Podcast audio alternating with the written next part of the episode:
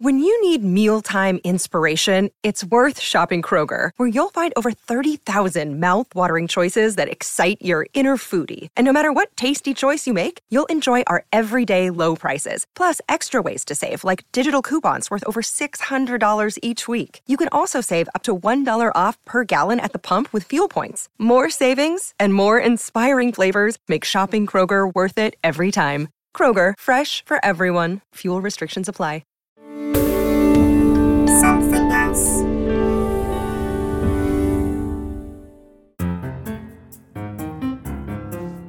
Hello, and welcome to another episode of Something Rhymes with Purple. This is a podcast all about words and language uh, presented by me, Susie Dent, and my Zoomed co host, Gyles. Morning, Gyles. Good morning. Reporting for duty, sir. Ah, Madam, I'm not quite sure. What do they say? Because we're going to be in the army now. We're having a military episode. we are. Do you know why? We have had so many people requesting this as a subject for our podcast, including David Turley, Brian LeBlanc, Lionel Jones, um, and many more. So, yes, we're going to take a close look at the army. And I should just say it's such a huge subject, the military, in terms of its impact upon language, that we are going to concentrate on the army for this uh, podcast, but we are going to return and certainly cover submariners, the Navy, airmen and airwomen. So, we will return. Do you have military connections in your family? Well, I imagine your grandparents will have served in the war. Yes, they did. And my dad was in the RAF and he was an air traffic controller and he he served in Gibraltar, which is apparently a nightmare for landings and takeoffs. So I'm very proud of him from that point of view. Um, how It still you? is a nightmare for landings. I mean, if you go there on holiday, you actually land over the main road. They close the road while the aeroplanes land. It's one of those places. Oh, how amazing!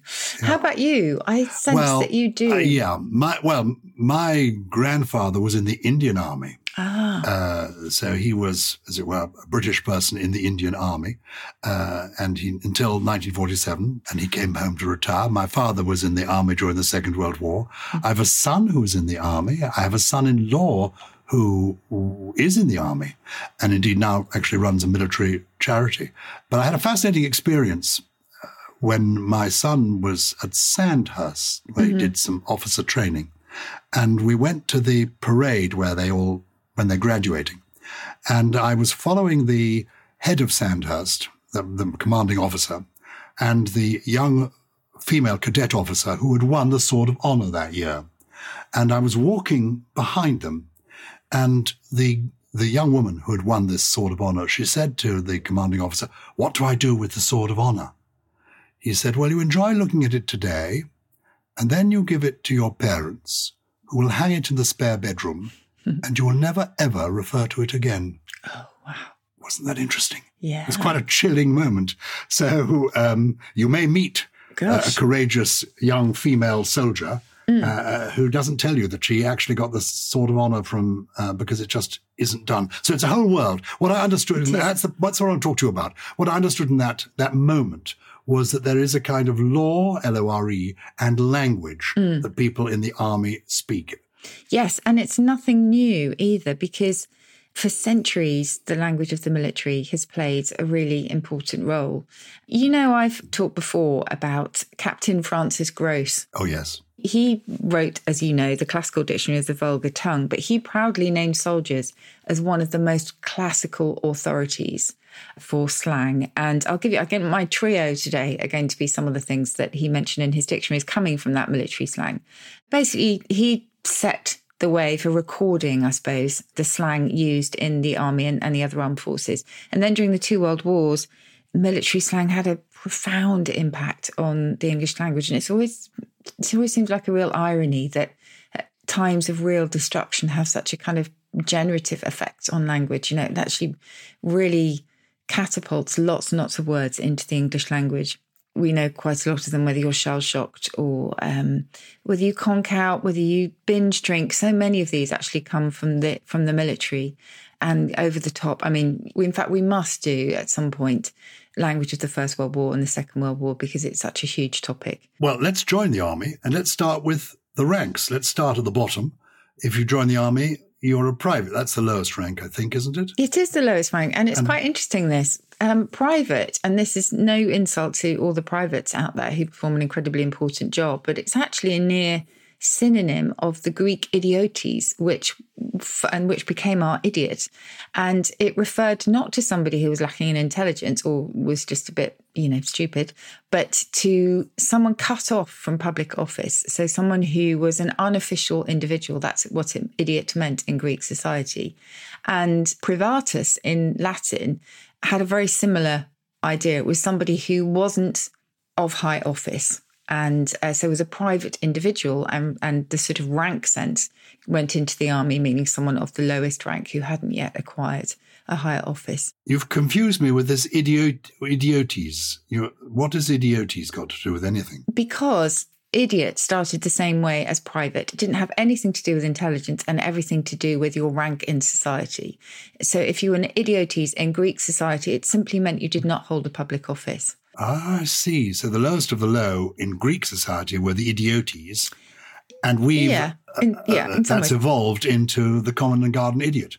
Yes, not originally the lowest of the low, but yes, people who perhaps were seen as not being in the know and of any influence, and and then hence, yeah, the idea of ignorance came later on. So that's a private. What have we got? We've got a lieutenant as well, haven't we? And I have to I have to address the why is it left when it's spelt lieu. And the idea we think is that someone misread the U for an F because the characters looked very similar centuries ago. And oh. um, and that's why we pronounce it that way, even though we didn't change the spelling. And as you know, Americans say lieutenant, don't they? They say lieutenant, and so they are closer to the etymology, which is lieu in French, place, and tenant, holding. So a lieutenant was somebody who was standing in a placeholder for someone in higher office. Very good. What about corporal? Related to the French corps, meaning a, a body. Um, so a member like, of the body is a, a member of the body, exactly. So you've got private, corporal, you've got uh, sergeant. lieutenant, sergeant. Oh, yeah, sergeant. Yes, um, that came from Old French this time, so probably came over with the Normans. But its ultimate root is the Latin servere, meaning to serve, and its early use was of an attendant or a servant, and then it was transferred over into the military to mean a common soldier. Soldier itself is quite interesting. Oh, yeah, soldier. Give us soldier. Soldier goes back to the Romans' solidus, which was a gold coin, um, because it cost money to raise an army of mercenaries, and you know eventually they would have been paid in gold coin. And infantry is a weird one. That's linked to infant because it comes from a Latin term. It's always Latin, meaning non-speaking. Because maybe like children, soldiers never talk back. Maybe that's the idea. So again, it's the, the sort of lower rank, I suppose, the junior rank if you're in the inventory. I think that's the idea there. Things like captain and major are more obvious, I suppose, the etymology there. Yes, captain is related to capital, cabbage, but that's a different story. It all oh, goes back. Quick, sorry, you can't just say it's a different story. Cabbage. It goes back cabbage? to Latin caput, meaning head. So a capital letter is the sort of the head letter, if you like. A capital city is the head city, and a captain is the head, but also a cabbage because it looks like a head. Oh, oh, it's lovely. I love that. A major? Weird siblings. Major, yes, major, minor is the idea of greatness. Uh, uh, very good. General. General, um, actually, that's a really good one. I'm not because sure I know this one. You think you go from the general to the particular, but why is a general? Yeah. Are they generally in charge? Are they? Well, I have to ask the OED this one. We ought to explain to newcomers to this uh, podcast that Susie is the world's leading lexicographer, in my view, and she knows more about words than anybody else in the language. And everything she says comes from the top of her head, except when she doesn't know, or half knows when she goes and consults her complete Oxford English Dictionary, where she used to work. I think this will be to do with being a general officer mm. covering a variety of things. So he's the officer the in charge. Of the whole army, I guess, isn't it? Here we go. 1548 is the first reference here. A military officer of high rank, the commander of the whole, yeah, the whole army. It says the word officially denotes an officer holding the rank next below that in the British Army of field marshal. Good grief.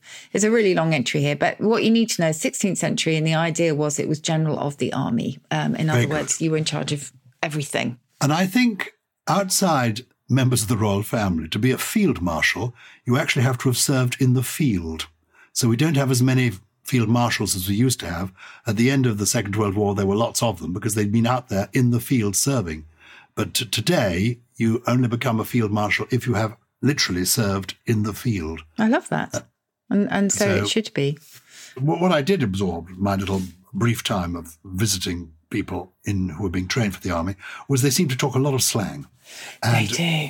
uh, they don't call each other, well, they may publicly say private and sergeant and lieutenant, but they seem to have funny nicknames for different roles. Yes, they do. Uh, Shall I give you some of them? It's- Please. I I just I love them. So the club swinger is the PE grief. trainer. It's the physical physical trainer. The fang farrier. What's that? What do you think that would The be? The dentist, Yes, very good. the fang farrier, The I fang love it. farrier. The sky pilot. The sky, psychiatrist. No, like that one. It's the chaplain. Oh, bless. Yes. The sky pilot, who is it, well, takes you round the heavens. The padre. Oh, I love it. The chaplain, the padre. Yes. Yeah, it's nice that one. People of my father's generation, my father was in the army during the war, whenever he saw a clergyman, he always said, oh, Good morning, Padre. Even, even if it was somebody who never served in the armed forces. I he would that. meet the Archbishop of Canterbury and say, Good morning, Padre.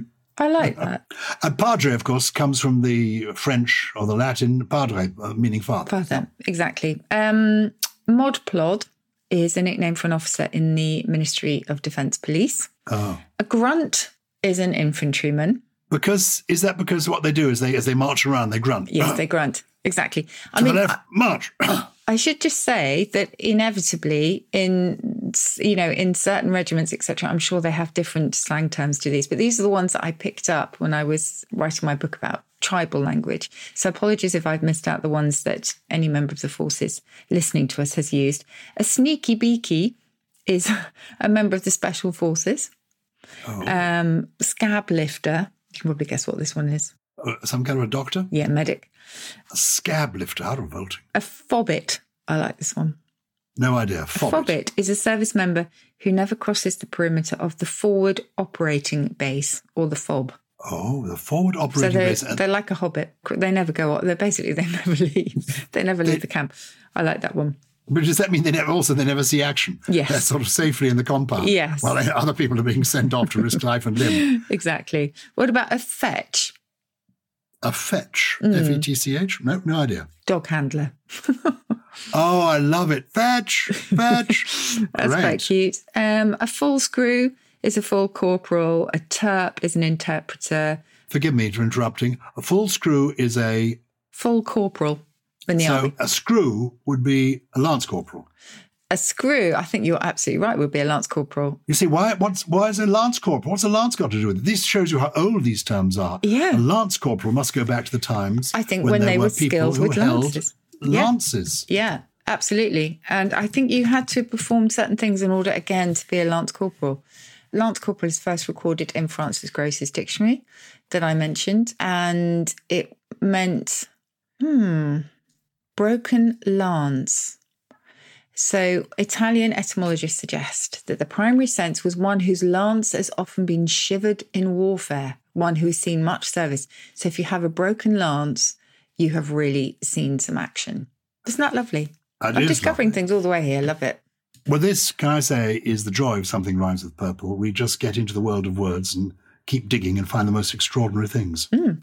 Oh, and Tommy, we should mention Tommy, shouldn't we, as well? Well, Tommy's famous, Yes. but why are they called Tommies? It was simply, you know, how in English we love choosing generic names for things. So, as I've often said, magpie comes from Margaret. We've got the red robin, Robin Redbreast. Tommy is short for Tommy Atkins, and Tommy Atkins was essentially the generic name for a soldier. If you were a young officer, especially one from a privileged background, and actually we've got a, an email about this, you were a Rupert.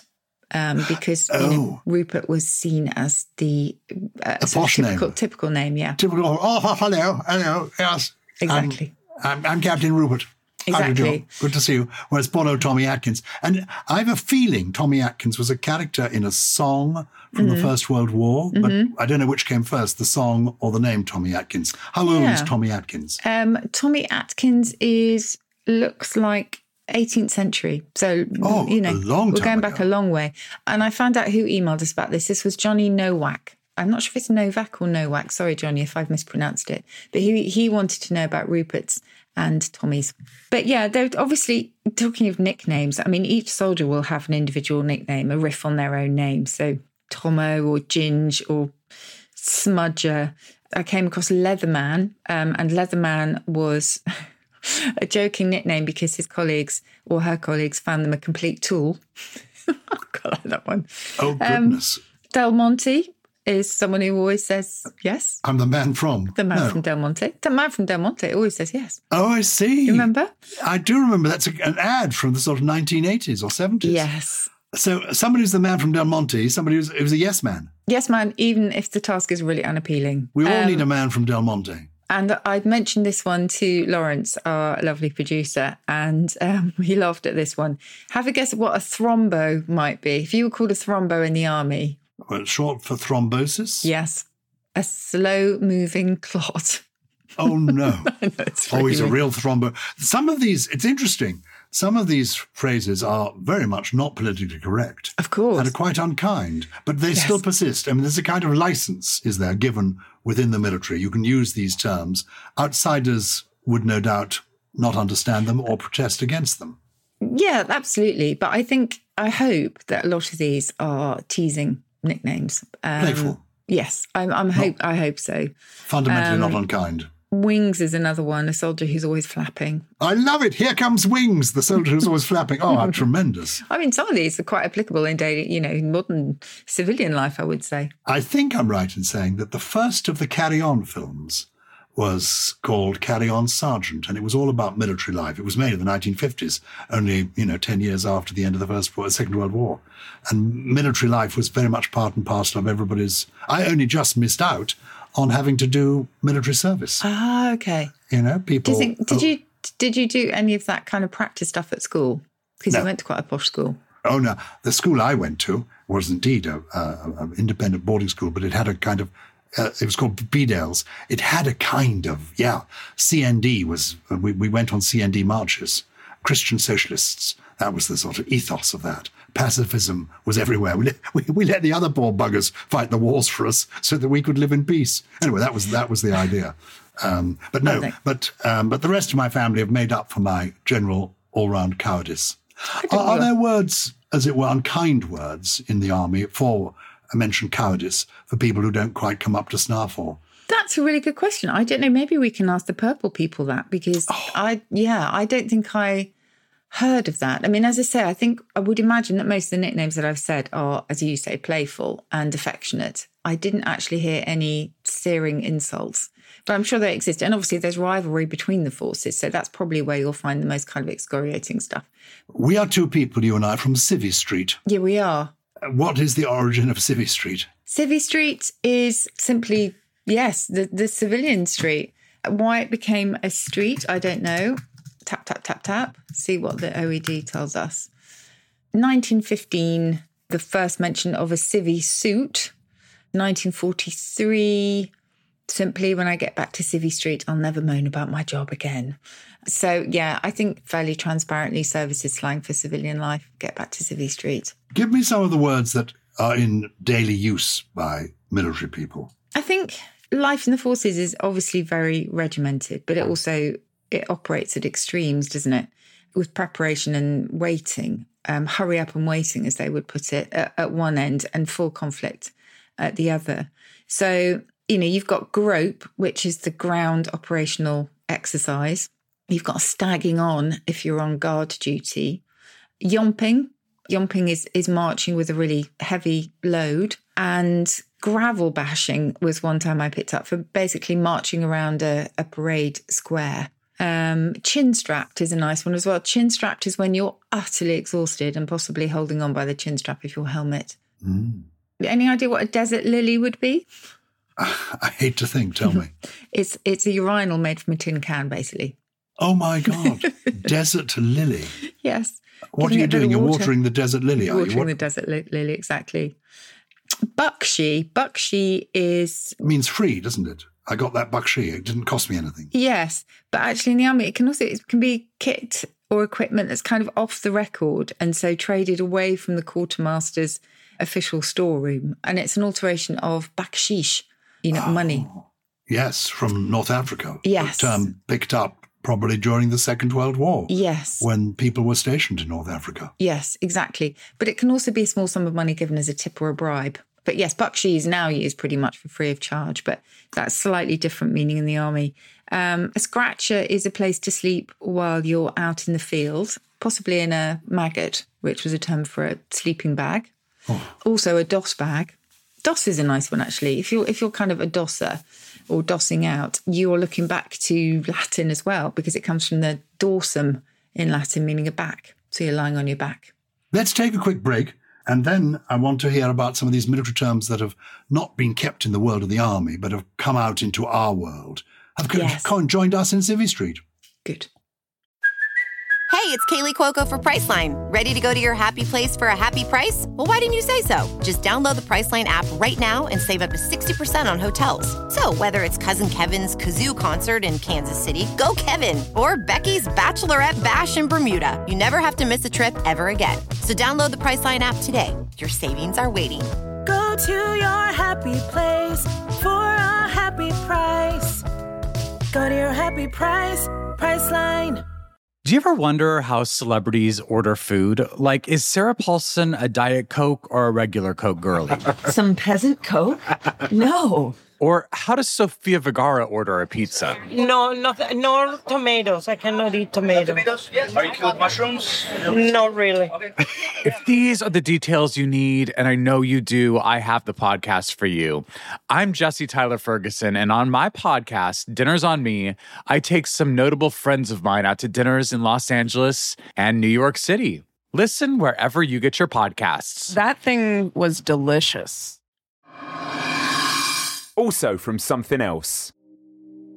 Katie Piper's Extraordinary People. Join Katie for a series of powerful and inspirational conversations with people who have triumphed over adversity. With guests including Fearne Cotton, And what about when you get really lazy journalism? So, like people that draw just one line, they take it out of context, and that's really sad because It is. It is. And, I, and I've also been on the receiving end of it so, Mm. so many times. Sometimes to really tragic levels for me where I've really not felt able to cope with it. Yeah. Zoe Sugg, and Nadiya Hussain. I think the, the thing with women, firstly, is that women sometimes don't always like to see other women succeed. Mhm. And I, I I, think that's right. Yeah. Yeah, and, and I think there's a lot of that, and I think that's why just it, it's really hard sometimes because it, it, it, in the last four years I've changed so much.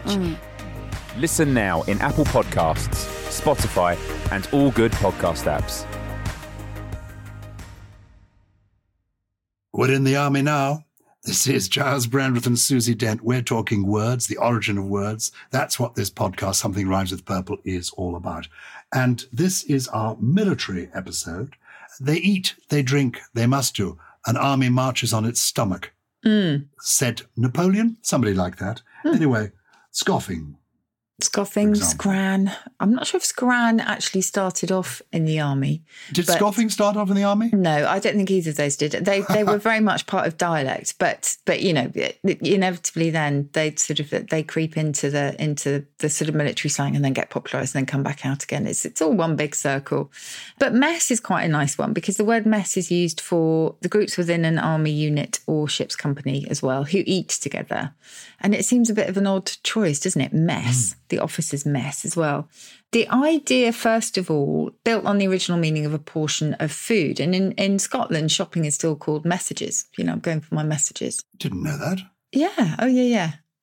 Um, Going for my messages. mm, Going to buy things at the shop. yeah. Amazing. Oh, yeah. Lots of our Scottish purple people will know that one. But the idea of a kind of unappetizing concoction of different foods emerged in, in around the 1800s. And so if you're in the military, you might draw your own conclusion for that, but from that. But I think the idea was simply that you would gather together in the army unit to eat anything that was that came your way, really, and uh, it might well be a mess, given the, the nicknames that they have, because the long-standing terms for their food are things like MRE officially stands for meals ready to eat, but known apparently by others as meals refused by everyone. Uh, I think they're also called the three lies, which is they aren't meals, they aren't ready, and they definitely aren't edible. Oh my God. Um, you've got well, a wet is um, is a term for a cup of tea quite often, as well as NATO standard. NATO standard means your kind of your standard cup of tea, really. One of my favourite discoveries from an old dialect dictionary dictionary was the word cackle fart. And Cackle fart. A cackle fart was an old slang term for an egg. oh, that's funny. I can see it now. I can see the origin of that. a cackle fart. but in the army, they call them cackleberries, which is also pretty brilliant. A slop jockey is the chef. Um, your canteen medals are your food stains on a uniform. Oh, I like Um, it. My canteen medals. Canteen medals. You've got battery acid for coffee. You've got army strawberries for prunes. I mean, honestly, anything that they can play around with, they will. And I love it because it's just got so much colour. So, you know, what, what you're eating will never just be called by its plain straight name. It will always have some, they'll always riff on, on it in some, in some rude way. And you'll find that throughout the different forces as well. You'll find different terms within. um, That's the nature of slang, isn't it? Of it's a course. language for almost a closed society. Yeah. What about words that have slipped out from the military into Civvy Street, words that we all use? Well, I was thinking about yomping actually, because um, we used to talk about yomping to school. We mentioned yomp earlier, but the, the most famous yomp, because we don't actually know where the term comes from, um, was in Falklands. And, and then it really came into prominence during 1982, and it was used by the Royal Marines then. It may have something to do with yump, which is apparently terminology of rally driving, which is to leave the ground while taking a crest at great speed but that's just you know that hasn't been confirmed but i think that's more or less slipped into into the mainstream and there are you know there are lots of others from from further back so if you think about going doolally have we talked about that on the podcast before I don't remember. going doolally in fact your grandfather would have known this one probably because it looks back to a military sanatorium called a Deolali in india and Oh. it was here that soldiers would wait their await their ship home. And it only came, I think ships only came between the months of May and November to avoid the wet season. You know, soldiers just would literally just wait there and wait and wait and wait. Quite often they had venereal disease as well. I'm sure this didn't apply to your grandfather, but they, they weren't very well. They went a bit stir crazy and they were said to go Deolali tap and tap was the Urdu for a fever. So they had camp fever, in other words. And so Deolali eventually became doolally in army slang and then slipped into the mainstream. Gosh. Yeah. Uh, That is fascinating. It is, isn't it? Just one word like that, doolally, which we still use all the time. we do. I must say, one of the interesting things about military life is that I think people now talk about the what, what we all recognize as post-traumatic stress disorder. Of It obviously has existed for hundreds of years. Yeah. But in the olden days, people didn't know about it or, or it was not recognized. No. I mentioned my son-in-law who's in the army. If anyone's interested in PTSD in action, he, my son-in-law's called Mark Evans, and he wrote a book, uh, an account of his time in Afghanistan called Code Black, Mm. and the effect of PTSD on officers actually fighting in Afghanistan. It is a it's a, a rattling good read. Anyway, it's called Code yeah, Black. it's just, I mean, I can't even begin to imagine how that will stay with you. And um, basically, we need we need to appreciate it more, don't we? Good for him for writing about it. Um, and other terms that came from the military originally into daily life, the alarm, you know, the alarm of your alarm clock began as allarme in Italian, which was a military call to soldiers to prepare for attack. Alarme, Um, as in the French. Alarme. Yeah. I think to prepare for attack is quite a good metaphor for the kind of body's reaction to the, you know, that horrible sound that you hear in the morning, the buzz from the bedside table or the. So the alarm clock, it's really a call to action, a call military to call to action. action. And alert comes from the Italian alerte, to the watchtower. That's, oh, this is why I love this program. Doolally, alert, alarm. Alert. Go on, any more? Um, Foo Fighters. Foo Fighter, tell me. What's a Foo Fighter? A Foo Fighter is a UFO, and it goes back Oh. to a sighting in 1944 from a night fighter squadron mission in the US. And essentially, the radar operator saw a fireball that seemed to closely follow an Allied aircraft, and he was trying to describe this thing. And in his pocket, he had a comic. Um, it was a cartoon strip called Smokey Stover. And there was a firefighting hero in this who would always go around with this catchphrase where there's foo, there's fire. And the cartoon strip illustrator had apparently seen the word foo on the bottom of a jade figurine in San Francisco's Chinatown. So he just played around with Foo all the time. And Foo Fighter then became a sort of placeholder for various things. Anyway, when this radar operator apparently wanted to describe this UFO, he pulled a comic out of his pocket and said it was one of them fucking Foo Fighters. And then it just stuck in the public imagination. Not yours, obviously, Gyles. But then have you heard of the hugely successful rock band, the Foo Fighters? No, I'm not in touch with contemporary things at all. we'll move on from that one. Looking back to ancient military times, oh my goodness. That's more that's more my scene. So Ancient many from that. So an ovation was a ceremony that was the entering of Rome by a general who'd won a victory, but a victory not as important as a triumph. So, a triumph and an ovation were the two kinds of Roman victories. A triumph was was a victory over an enemy of the state, um, and big chariots which would carry the victorious commander in, into the um, into the stadium, I guess. And an ovation was a slightly less elaborate honor. So there was no chariot involved, but the person could walk or ride a horse. How intriguing! That's Yeah. the or- is that the origin of the word triumph as well as the word ovation? Yes, absolutely. Goodness. What about a Pyrrhic victory? That dates from the same sort of period, doesn't it? Yes, Pyrrhic victory as well. Do you know the story of Pyrrhus? Not really. It was to do with a big ba- battle, basically, in which there was a victory, but at such expense, at such loss of life, that it really wasn't one at all. So it was actually one to be avoided at all costs, even though it was classed as a win. Parting shot is another one. So the Parthians have a role in this one. So we talk about a parting shot. It might be some kind of fantastically witty remarks that you deliver as you're walking off.